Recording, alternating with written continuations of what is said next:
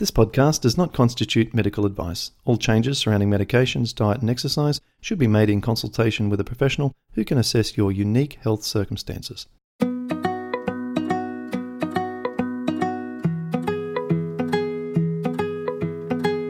Welcome to the Rheumatoid Solutions Podcast with Clint Paddison, helping you to live an easier, healthier, and happier life.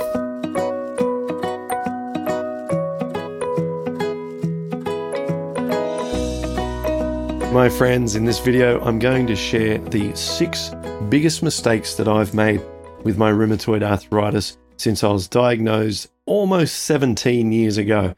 So I've had a lot of experience over those years in what to do, uh, but also I've made some mistakes along the way that have cost me a lot of cartilage, a lot of heartache, a lot of pain, a lot of sleep.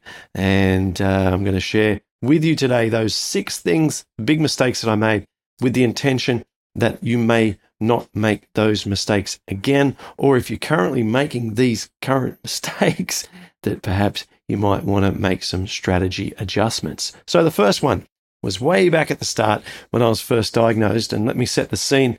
I also tore my left knee ACL uh, playing football the same week I was diagnosed.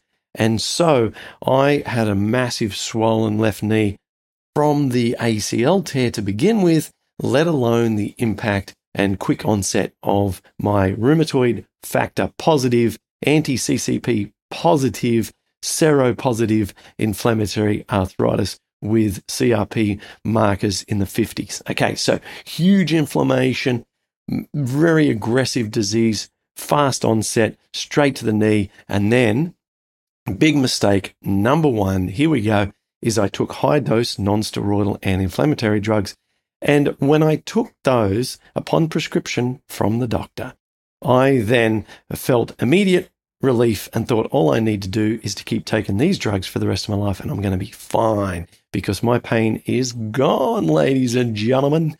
Uh, only to find that by about the third or fourth day, I needed to take a little more than what I needed on day one to get complete pain relief. And then by week two, I needed to take a lot more to get the same degree of pain relief. And then at the end of the third week, I thought, hang on a second. I'm taking like twice as much drugs here to get the same relief. And on the packet, it says, do not take for more than 14 days. And I'm on 21 days and I'm actually taking a lot more now. I wonder what would happen if I stopped where is my actual levels at? And I stopped taking those non steroidal anti inflammatory drugs. And the next day, the true nightmare of this disease became evident because at that point I realized, oh my God, I'm now in absolute agony. And now, without these drugs, uh, I'm way worse than what I was before taking these drugs. So I had been on a on a sort of a platform of pain of around about a four, five out of 10. Oh, gee, that's generous. Probably more like a six or seven. And then I took the painkillers, which dropped that right down to like zero, one.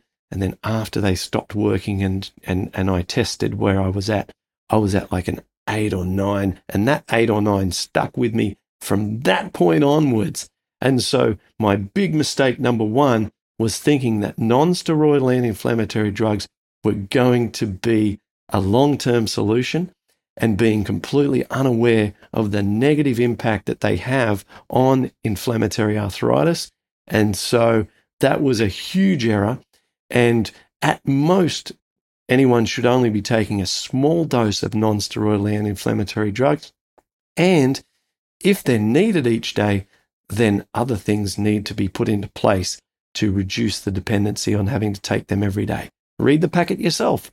It'll say on the packet that you're taking, if you are, do not take for more than X many days. Okay, so that was big mistake number one. Big mistake number two is I delayed methotrexate by a year instead of starting it straight away. And let me just add that these particular mistakes that I'm listing here are not in order of biggest impact and worst decisions. They're just in chronological order. All right. So my second big mistake was not starting methotrexate soon enough. And the reason for this decision is because I thought with the determination, resourcefulness, and commitment I had to this project in my mind, I should be able to get results on it despite all the evidence, all the people's opinions telling me that uh, I have to take the drugs and I am only going to get worse and no one has ever improved with diet and all this stuff. That's right. So I had I had all of this sort of you can't do it, and I had tremendous amounts of yes I can do it, but I had absolutely zero strategy. I had zero strategy. I knew none of the science. I was as naive as you could possibly be. When I was told I got the disease, I didn't know what rheumatoid arthritis was and I'd never heard of it, couldn't spell it. And so, therefore, I was basically just maximum enthusiasm, zero knowledge. So, I, under those circumstances, should have followed medical advice because how can you expect to become the best at something when you are starting from zero and you've got all this inflammation that was attacking, particularly the left knee, and then progressed into my fingers, wrists, jaw, chest, ankles, feet, you name it, except my hips and shoulders. So I should have taken the medication. What I now know, and this is crucial for everyone, doesn't matter where the inflammation is in your body, systemic inflammation correlates to inflammation at the intestinal lining. And the greatest cause of leaky gut is inflammation at the intestinal lining. The gut wall is hypersensitive to inflammation. And so, if we're running high CRP markers, you have leaky gut. There's just, it's, it's, it's non debatable. Okay. And we likewise know that the reverse is true and that leaky gut, the greater amount of leaky gut corresponds with more inflammation. And I guess you can look at it as like a, a two way street. You can't have a mutually exclusive situation there. I didn't know any of this. I postponed. Uh, I got lots of tremendous amounts of, of pain. Joint damage in that first 12 months on the left knee was substantial and should have went on the methotrexate sooner. There is no counterproductive impact on healing by taking methotrexate. If we want to get into the nitty gritty, yes, there are some additional challenges with it that we are that, that many of you are aware of with taking that or other disease modifying drugs.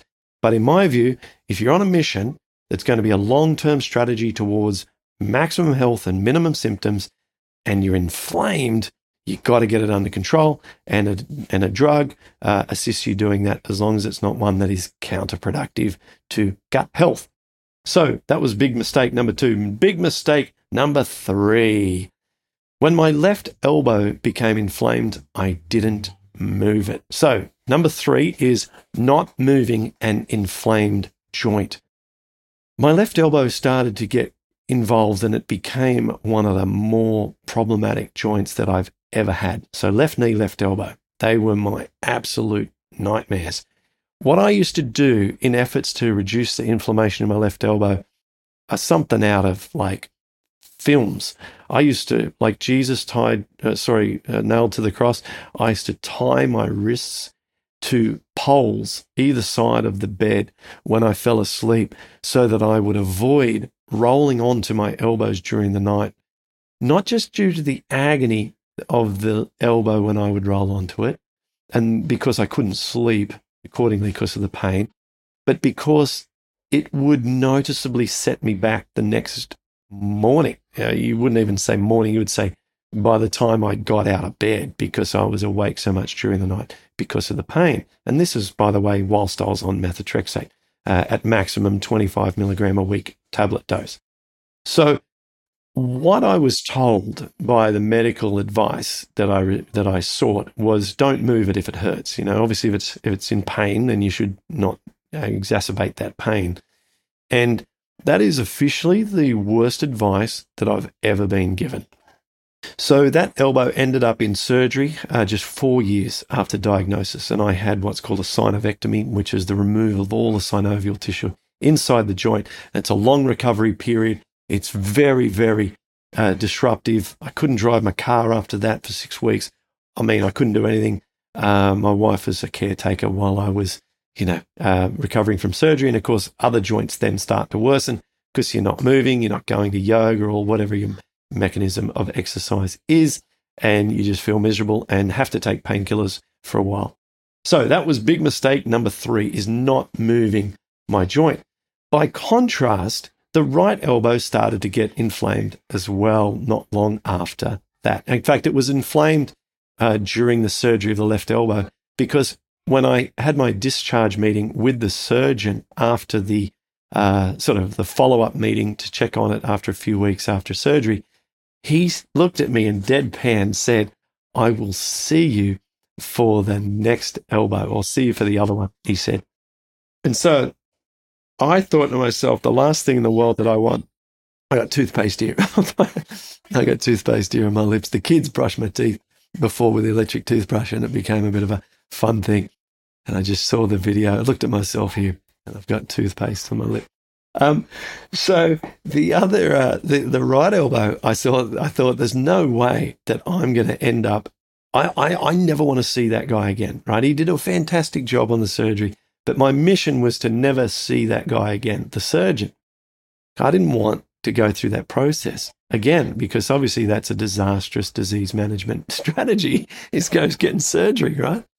And so, uh, what did I do? I went like crazy moving the right elbow because if not moving it is the worst advice the, on the planet, then maybe moving it a lot might just happen to be the best thing I could do. And that's what I did. I would uh, do a thousand elbow pumps a day, which is you just bend over at the waist, uh, engage your lower back, and uh, just move your arms back and forth as if you're sort of running, but on the spot.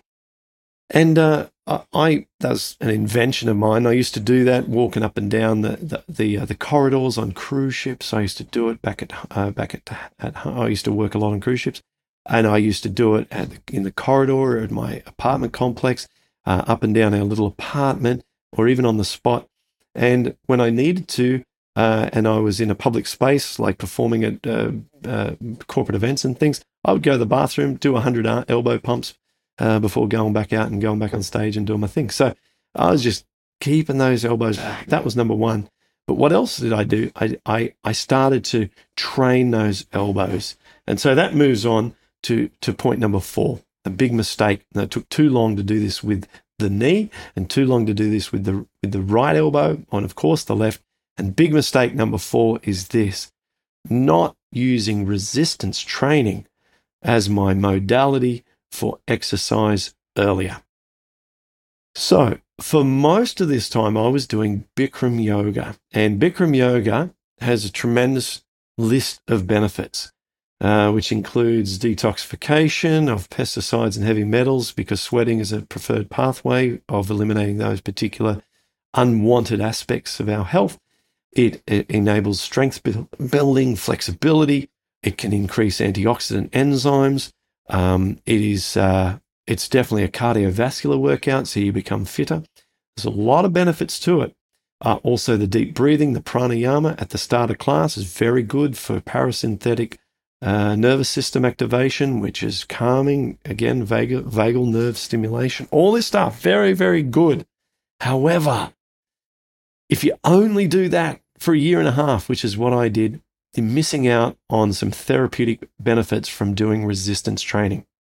So, in the book that I am finalizing, in the book, my recommendations now around exercise are that resistance training is compulsory.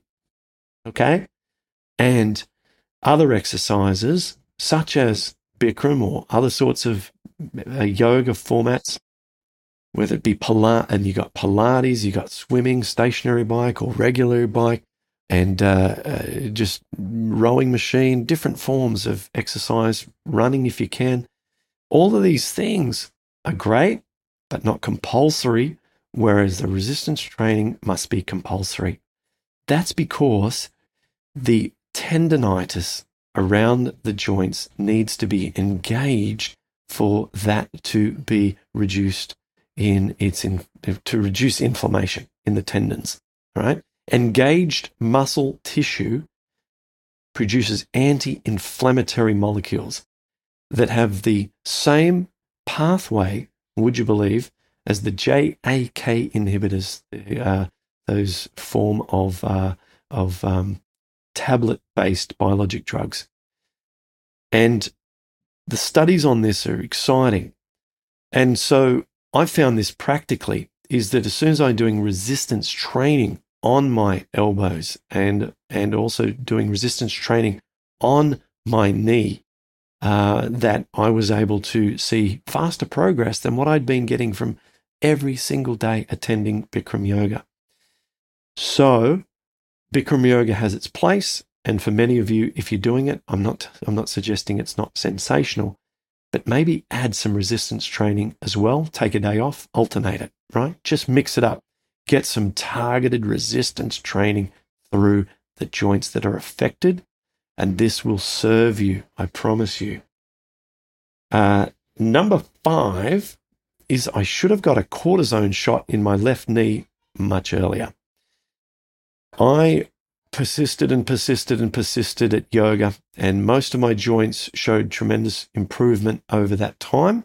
But the left knee just remained swollen and stiff and had very limited range of motion. And I kept going and going and going and going and just thought it's maybe improving just a tiny bit. Keep at it, keep at it, keep at it.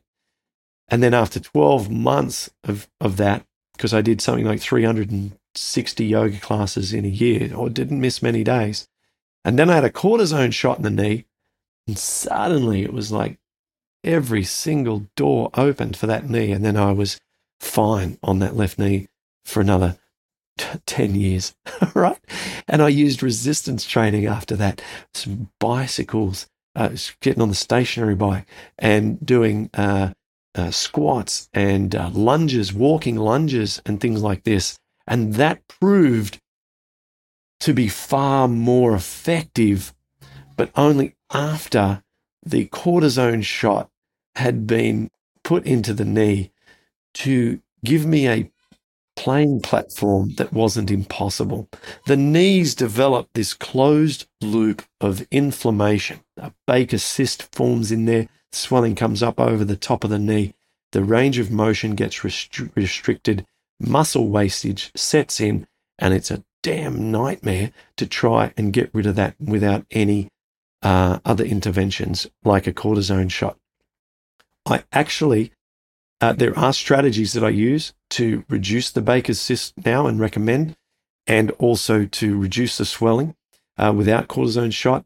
And I've just put a new video inside the members area of any of the memberships that you have, Paddison Program, Rheumatoid Solutions, or um, Rheumatoid Support. So inside there, uh, just go in and it's called Baker's Cyst, a complete overview. So watch that. If you're not a member of our program, make sure you join Life Changing. I promise you, there's no nothing better you could do for your life. If you have inflammatory arthritis, become a member, get yourself sorted out. So the cortisone shot played a massive role. And if you aren't doing them regularly, like if you've only ever had one or two cortisone shots and most of your body is okay except for one joint that won't respond, consider having it done because it's clear that that joint is a non responder and the small impact of a cortisone injection on cartilage is tiny compared to the 6 12 month impact of doing nothing and letting that inflammation predictably break down the joint structure. All right, talk to your doctor about it if you're interested. And then finally, the last big mistake that I made with my rheumatoid arthritis is getting complacent. And I've told this story many times, so I won't do the long version of this. But basically, I went to a restaurant and I hadn't had symptoms for years. And I went to a restaurant and it was late at night and the kids were screaming and it was past their bedtime and I was mad and we didn't get serviced for very late. The whole thing was a nightmare. We ended up at this restaurant because the one we used to go to had been closed for renovations and we didn't discover that until we showed up at it. Felt like we were stuck and then drove another half an hour to another restaurant. And I ate a very, very oily meal. Okay. And it had been like deep fried, deep fried food. The next day got symptoms back and had to recover from that all over again. And it was non trivial. It was hard to recover. And I never went back to baseline foods. So I did it all without having to change my, my broad plant based diet. I didn't revert back. And so, uh, and so um, what happened was uh, the consequence of that meal was was catastrophic um, just the setback. It was just I uh, went through all of that process all over again, and it wouldn't have happened if I hadn't have been complacent. It's better to skip a meal. Just don't eat one night. You're not going to fade away. You're not going to. and Nothing bad's going to happen to you. Just go home, have some fruit, have a banana, or maybe have a bowl of oatmeal or something. Even if it's ten o'clock at night, the impact of that's going to be nothing compared to eating what I did, which was a huge like bowl, like a huge bowl like this of uh, of deep fried potato wedges and this huge oily veggie burger. So, tons of science onto the impact of that, and I, I um, I'm really enthusiastic to share all the science as to why a, a one meal can have such a detrimental impact on health. But that's for another video. And for now, I want you to don't make any of the mistakes that I made. Don't do high doses of painkillers. Try and get off the painkillers. Don't delay medications that are designed for long term inflammatory arthritis management, like methotrexate or sulfasalazine or plaquenil or even Arava if the doctor likes that drug or whatever. And these medications can reduce the symptoms enough, the inflammation enough to stop that cyclic inflammation cascade and reduce that inflammation at the gut wall, therefore reducing intestinal permeability, which means that everything else that you're doing therefore gains more leverage and can have more success. All right. You cannot heal with high inflammation levels. Okay. So, and then number three, if a joint hurts, give it attention, give it movement, resistance training onto that joint. Make sure you do that. Reps equal relief. Okay. And strength building around a joint is anti inflammatory in itself. All right. And then get resistance training in your picture. If you're not doing resistance training, you're just walking, maybe you're swimming. Okay, yeah, good, good, good, good. Love it. Keep it up. You're a champion. But make sure if this if a specific joint hurts, that joint gets some resistance training. If it's fingers, uh, then you know, grab an overhead bar, try and take some weight. The resistance, that isometric resistance while holding your weight, will give those fingers a workout. Uh, if it's knees, do some squats. If it's elbows, do some elbow punches with some resistance weights. Lift some lift some weights, doing some uh, um, what are they called? Military press, whatever. All these guidelines are inside your materials, okay, in your membership. Okay, uh, and then not having a cortisone shot into the one non-responsive joint that I had in my body, and when I eventually got that done, it was like whole world opened up. All right, opportunities opened up. And then finally, don't get complacent. You know, remember the life of Pi metaphor. Life of Pi. Yeah, we're living with a wild animal here, and you can train over a very long and cautious period of time to live with that wild animal without it attacking you. You can get to the point where you're almost friends, okay? But if you go poking that stick at that wild animal again, that thing will immediately revert to its biological nature, which is to attack the crap out of you. Okay? So don't go poking the lion. Don't go messing around. Remember, we have this condition, and even if it's quiet and you're living with it and you're in control, don't poke the lion. All right? Love you guys. Hope this video is helpful. If you liked it, make sure you give me a thumbs up, post in the comments below. If you haven't subscribed, if you're on watching this on YouTube, please hit subscribe. Plenty of plenty more videos like this uh, in the past and in the future coming your way. And uh, thanks so much. Bye for now. Thanks for listening to Rheumatoid Solutions. If you'd like to get more help to live an easier, healthier, and happier life, visit rheumatoidsolutions.com.